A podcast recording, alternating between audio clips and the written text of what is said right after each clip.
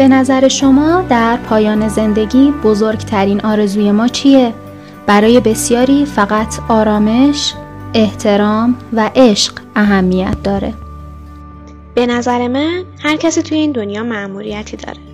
مأموریتی که با انجام دادن اون به یک حس رضایت درونی میرسه. پائولو کوئلو در کتاب کیمیاگر اینطور میگه که نیروهایی هستند که ویرانگر مینمایند، اما در حقیقت چگونگی تحقق بخشیدن به افسانه شخصی من را به ما میآموزند. نیروهایی هستند که روح و اراده ما رو آماده میکنند، چون در این سیاره یک حقیقت بزرگ وجود دارد.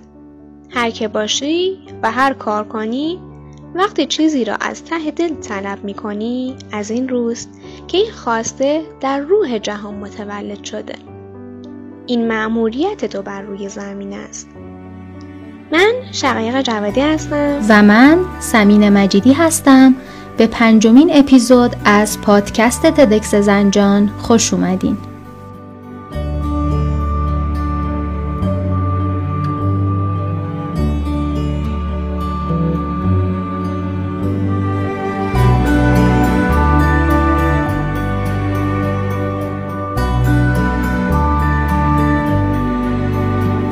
اول از همه یک سوالی پرسیدیم، اینکه به نظر شما در پایان زندگی بزرگترین آرزو یا حسرت ما چیه؟ یا اصلاً چه چیزی در انتهای زندگی اهمیت داره؟ در یک تدتاک، بی جی میلر، پزشک متخصص مراقبت از بیماران علاج‌ناپذیر و دکتر مراقبت‌های تسکینی، پاسخ این سوال رو به ما میگه.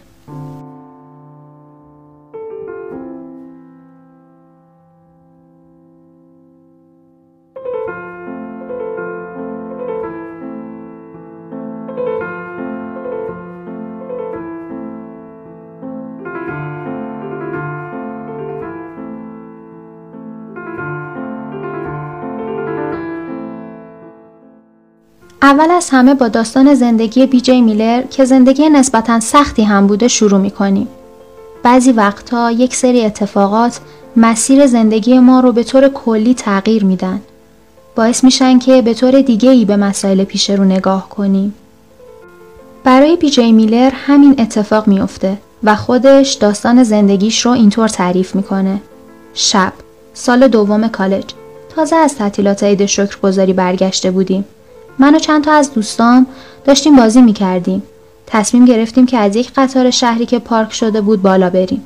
قطار اونجا ساکن بود و سیم‌ها از بالای سرش رد میشدن. یه جورایی اون موقع ایده خوبی به نظر میرسید. البته قبلا کارهای احمقانه تر هم انجام داده بودیم.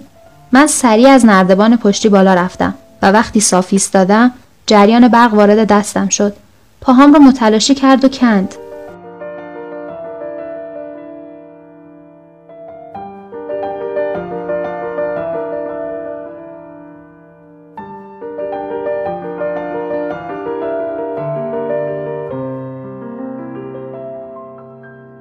اون شب رابطه رسمی من با مرگ شروع شد و دوره طولانی من به عنوان بیمار هم آغاز شد.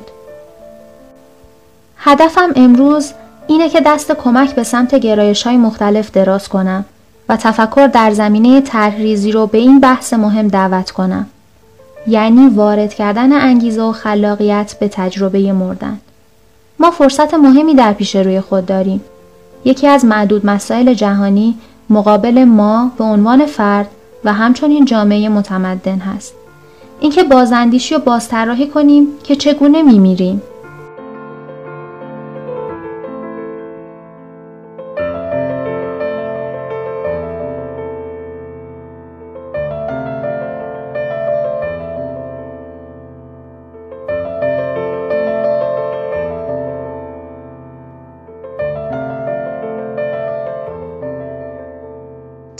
در کتاب خود با عنوان مرگ اینطور میگه که نخست مرگ پایان ما و پایان تجربه ماست. دوم، این پایان نوعی دستاورد یا هدف نیست، فقط متوقف شدن است و بس. سوم، مرگ هم امری است محتوم و هم نامعلوم. ما مطمئنیم که خواهیم مرد ولی نمیدانیم کی. بنابراین مرگ نه تنها نقطه پایان زندگی ماست، بلکه بر سراسر آن سایه انداخته است و در نهایت این سه خصوصیت باعث می شود تا به تردید بیفتیم که آیا زندگی ما اصلاً معنایی دارد یا نه.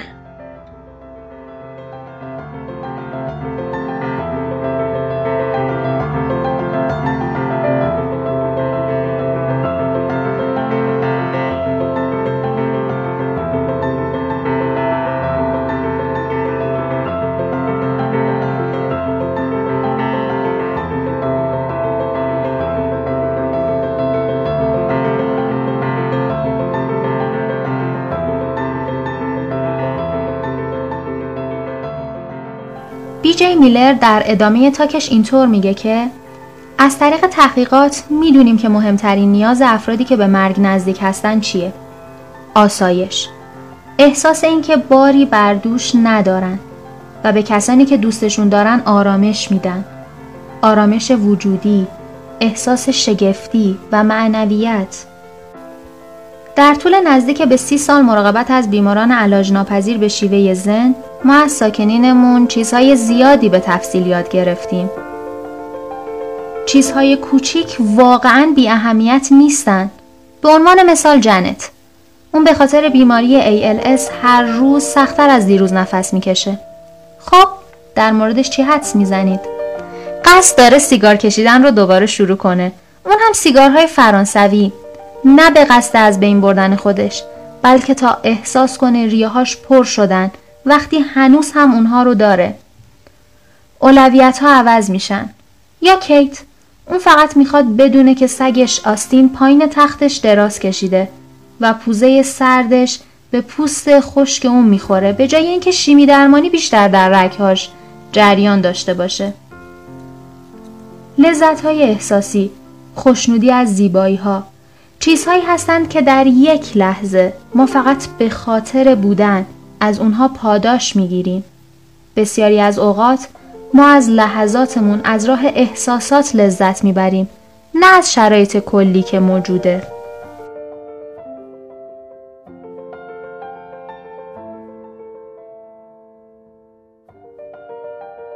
بیشتر اونچه که امروز دربارش صحبت میکنیم تغییر دیدگاهه.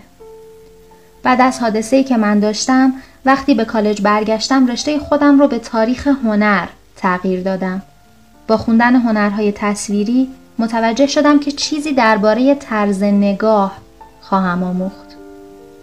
درس مهمی بود برای بچه‌ای که نمیتونست اونچه رو که میدید زیاد تغییر بده. دیدگاه و تغییر اون همون چیزیه که ما انسان‌ها باید با اون سرگرم باشیم.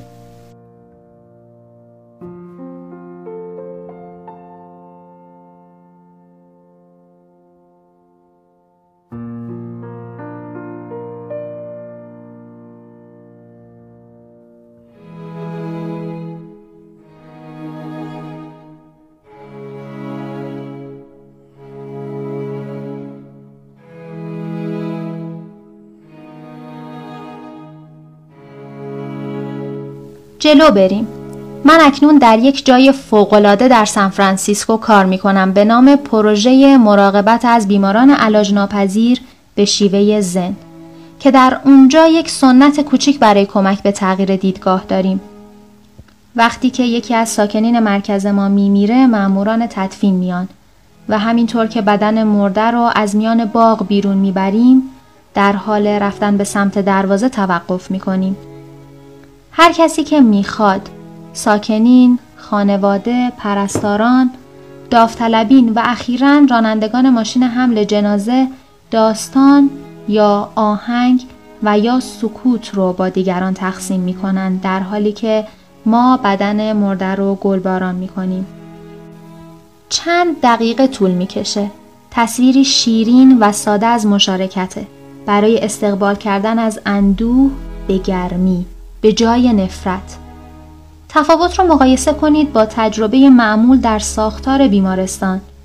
اتاق شبیه اینجا با نور زیاد روشن شده و با لوله ها و دستگاه هایی که بیب بیب می کنن تقسیم شده و نورهای چشمک زن که حتی وقتی زندگی بیمار متوقف شده هم توقف نمی کنن. نظافتچی ها برای تمیز کردن سریع وارد میشن. جنازه رو به سرعت بیرون میبرن و این حس رو داره که انگار اون فرد هرگز وجود نداشته.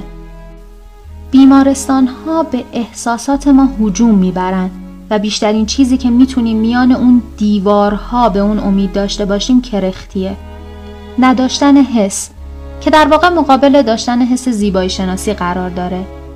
من به بیمارستان ها برای کاری که می کنند احترام می گذارم. من به خاطر اونها زندم. ولی ما خیلی از بیمارستان های من توقع داریم. بیمارستان ها جایی هستند برای آسیب های شدید و بیماری های درمان پذیر. اونجا جایی برای زندگی کردن و مردن نیست.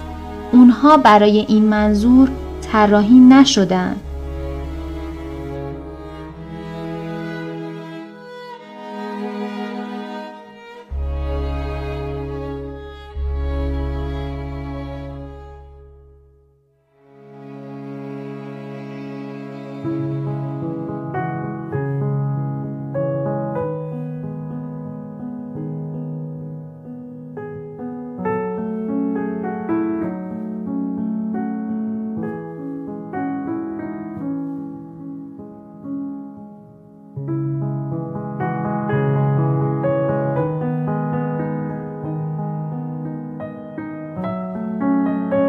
از طرف دیگه من از این فکر صرف نظر نمی کنم که سازمانهای ما میتونن مهربون تر باشن. زیبایی رو در هر جایی میتوان یافت. من چند ماهی در بخش سوختگی بودم. در بیمارستان سنت بارناباس در لیوینگستون ایالت نیوجرسی. جایی که در همه مواقع مراقبت خوبی از من شد. از جمله مراقبت تسکینی برای دردهام. یک شب بیرون برف شروع شد. یادم هست که پرستارهای من از رانندگی در این برف شکایت داشتند و هیچ پنجره‌ای در اتاق من نبود. ولی فقط تصور پایین اومدن این برف فوق‌العاده بود. روز بعد یکی از پرستارهای من یک گلوله برفی رو پنهانی برام آورد. گلوله برفی رو آورد داخل بخش. نمیتونم وجد و شادی که از در دست گرفتن اون احساس کردم رو برای شما توضیح بدم و سرمایی که روی پوست سوزان من میچکید، همه معجزه‌ای که داشت، افسون دیدن آب شدنش. توی اون لحظه همین که بخشی از این سیاره در این جهان باشم برای من مهمتر از این بود که زنده باشم یا مرده.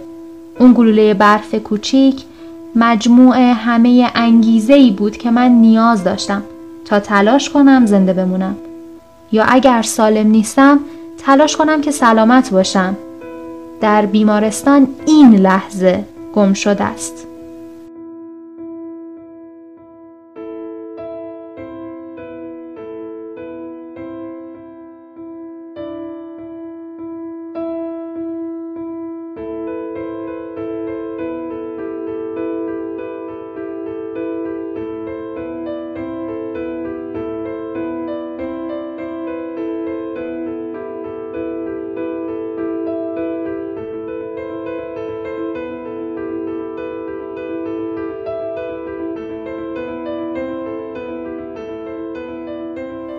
بی جی میلر هدف خودش رو از زندگی این گونه بیان میکنه.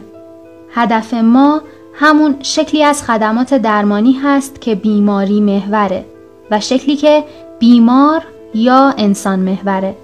و اینجاست که مراقبت به عملی خلاقانه، سازنده و حتی مثل بازی تبدیل میشه. بازی در اینجا ممکنه کلمه خنده‌داری به نظر بیاد، ولی در ضمن یکی از بهترین روش‌های ما برای سازگاری هم هست. همه تلاش‌های اجباری ما به واسطه انسان بودن رو در نظر بگیرید. آشپزی از نیاز به غذا متولد شد. نیاز به سرپناه منجر به معماری شد. نیاز به پوشش مد رو ساخت و چون در قید زمان بودیم موسیقی ساختیم. بنابراین از اونجا که مردن بخش اساسی زندگیه، بر این اساس چه چیزی میتونیم بسازیم؟ منظور از بازی به هیچ وجه در پیش گرفتن راهی آسون به سوی مردن نیست یا اینکه راه خاصی برای مردن رو حکم کنیم. کوههای اندوه در اونجا بی حرکت ایستادن و از هر راهی بریم همه ما تسلیم خواهیم شد. به جای اون من درخواست میکنم که فضایی بسازیم، فضای فیزیکی، فضای روحی، تا به زندگی فرصت رشد و تعالی بدیم. پس به جای اینکه فقط اون رو به پایان ببریم، پیر شدن و مردن میتونه مثل موسیقی صدایی باشه که به سوی پایانش اوج میگیره. ما نمیتونیم برای مرگ جوابی پیدا کنیم.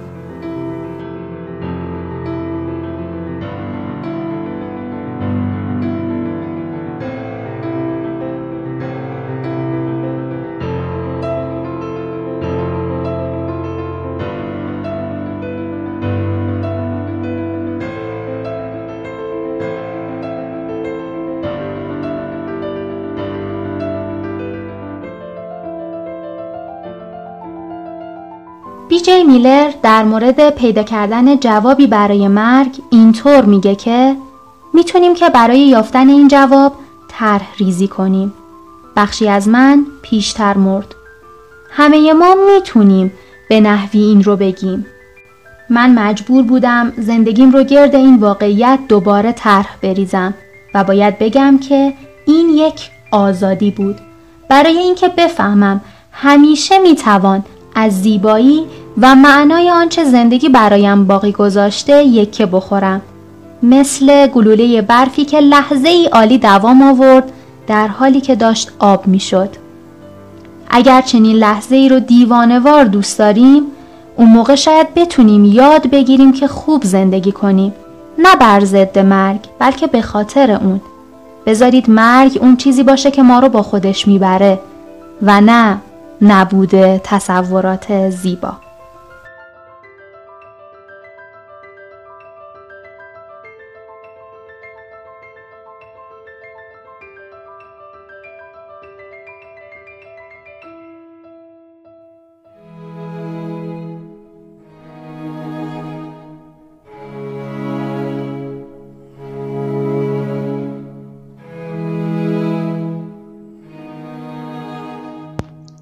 تدمی در انتهای کتابش اینطور درباره مرگ و شکنندگی زندگی نتیجه گیری میکنه و میگه پرسشی نیست که آیا میتوانیم در دل شکنندگی زندگی زندگی کنیم.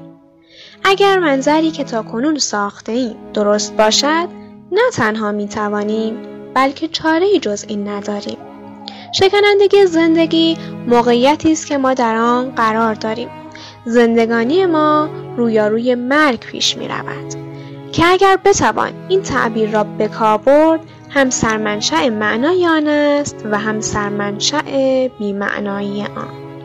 پرسش ما این نیست که آیا زندگی شکننده امکان پذیر است یا نه.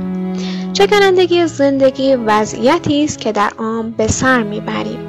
پرسش این است که آیا می توانیم با آگاهی از این موضوع زندگی کنیم یا نه. و حتی در اینجا باید منظورمان را دقیق‌تر روشن کنیم. به یک معنا ما همیشه می توانیم با آگاهی از شکنندگی زندگی زندگی کنیم.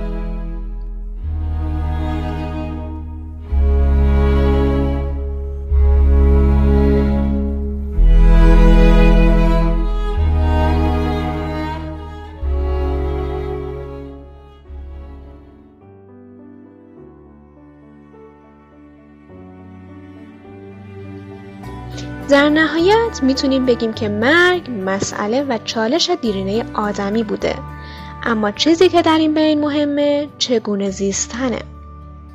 با اینکه زمان دقیق مرگ هر شخصی مشخص نیست، اما میشه تلاش کرد تا با داشتن حس رضایت از گذر روزهای عمرمون پایان قشنگتری رو برای خودمون رقم بزنیم. خب، ممنونم که در این پادکست همراهمون بودید. منتظر شنیدن نظراتتون هستیم. خدا نگهدار.